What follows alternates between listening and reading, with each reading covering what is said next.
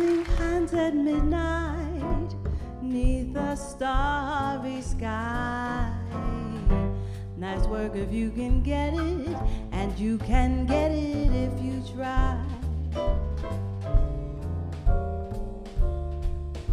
How can we end the threat of nuclear annihilation? Is mutually assured destruction a form of collective insanity? Is there any role for nuclear weapons in a reasonable defense policy? This is Philosophy Talk, the program that questions everything. Except your intelligence. I'm John Perry. And I'm Ken Taylor. We're coming to you from Cubberley Auditorium on the Stanford campus. Continuing conversations that begin a stone's throw away at Philosopher's Corner, where Ken teaches philosophy and I did for 40 years. Welcome, everyone, to Philosophy Talk.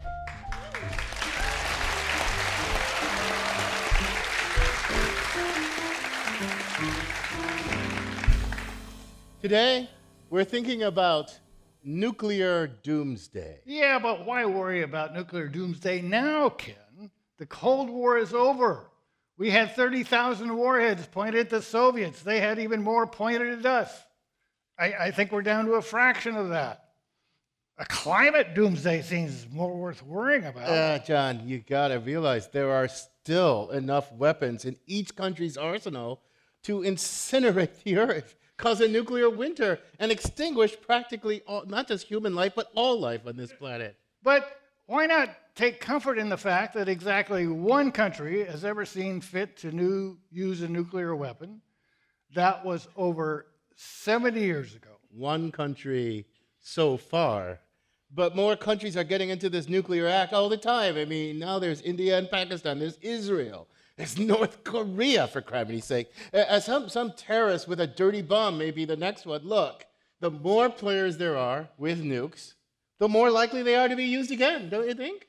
Well, no, I don't know. When we dropped A bombs on Japan, we had a nuclear monopoly. There's nothing really to deter us from using them.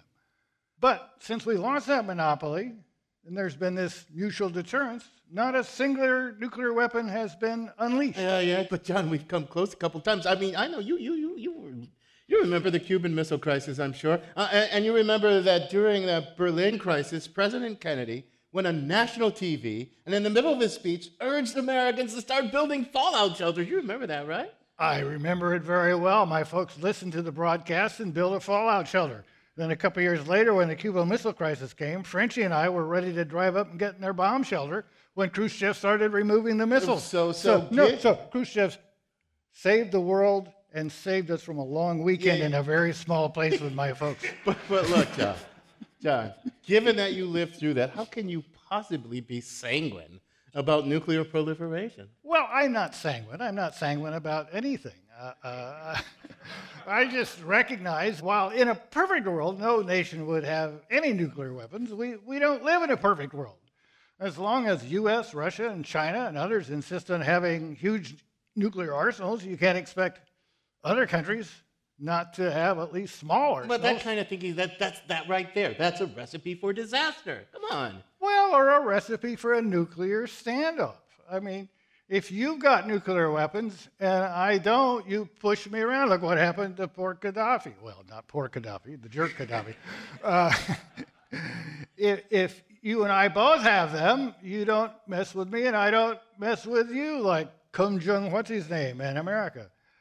Disarmament would be great, but a standoff beats both nuclear war and nuclear domination. That's like the uh, NRA's bogus argument that, oh, we're all safer with guns everywhere.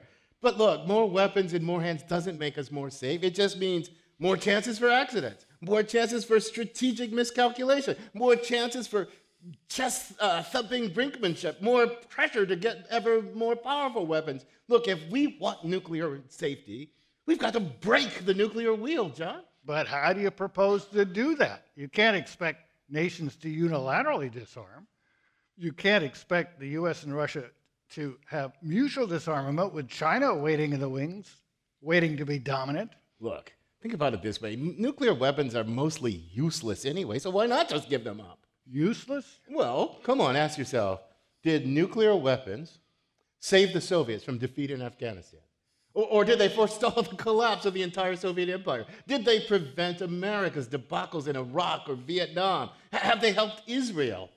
You know, their undeclared nuclear arsenal everybody knows they have. Did, has it helped them solve their Palestinian problem? They're useless. You're thinking of it in the wrong way, maybe. And nuclear weapons are meant to be useful in a way that a cocked and loaded gun is useful, as an instrument of intimidation. Oh, God, except that if you actually have to fire your cocked and loaded nuclear weapons, well, then you failed, right? And then the next time that somebody does actually does fire them, it will almost certainly be the last time that either they or anyone else gets to use this cocked and loaded gun. That's a pretty limited form of utility, I'd say. Well, Ken, there's a lot to think about here that we usually don't like to think about. So we sent our roving philosophical reporter, Liza Veal, to remind us just how fraught the history of nuclear weapons and nuclear technology more generally has been. She files this report.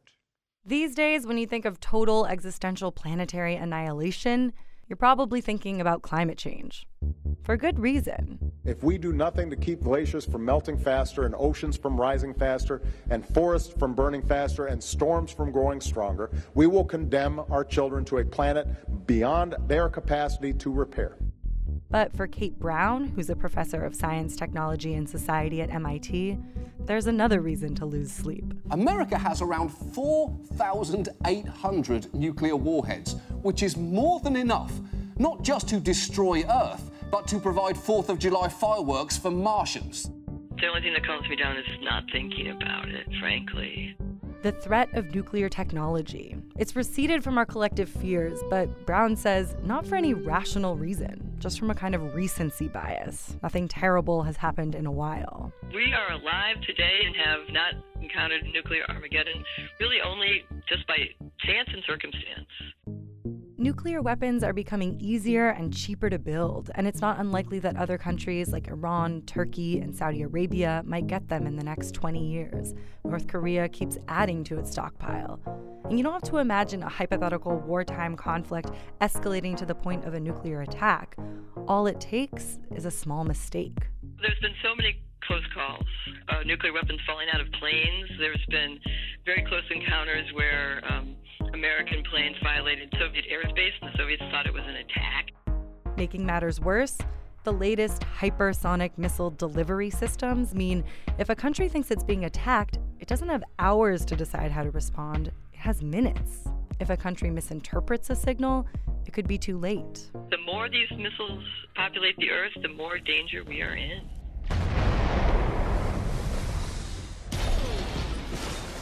When we think of a nuclear attack, we imagine a big blast that flattens a city.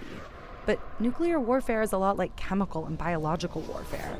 After the pyrotechnics are over, the long term manifestations of that one millisecond flash of a bomb continue for centuries.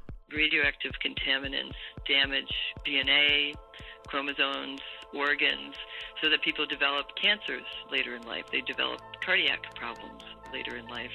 Uh, birth defects are an outcome. So that the repercussions of nuclear warfare continue for generations, 10 generations and offspring. Worldwide, what we've had since these technologies were first introduced is rising rates of cancer, rising rates of birth defects, male sperm count has been cut in half since 1945. But we've never adequately funded research investigating the causation between those things and the nuclear radiation from atmospheric testing of weapons during the Cold War.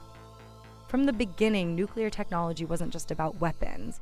It was supposed to be the beginning of an era of free energy. Here, in fact, is the answer to a dream as old as man himself a giant of limitless power at man's command. And where was it science found that giant? In the atom. Since its commercialization in the 1970s, nuclear power has prevented the emission of about 64 billion tons of carbon dioxide. It's because of these virtues that nuclear technology has been allowed to proliferate around the world. But it's also why we can no longer contain the threat of nuclear weapons. One of our greatest hopes for salvation is also one of our greatest liabilities. The scientists have always known this, of course. Robert Oppenheimer from the Manhattan Project, he knew it.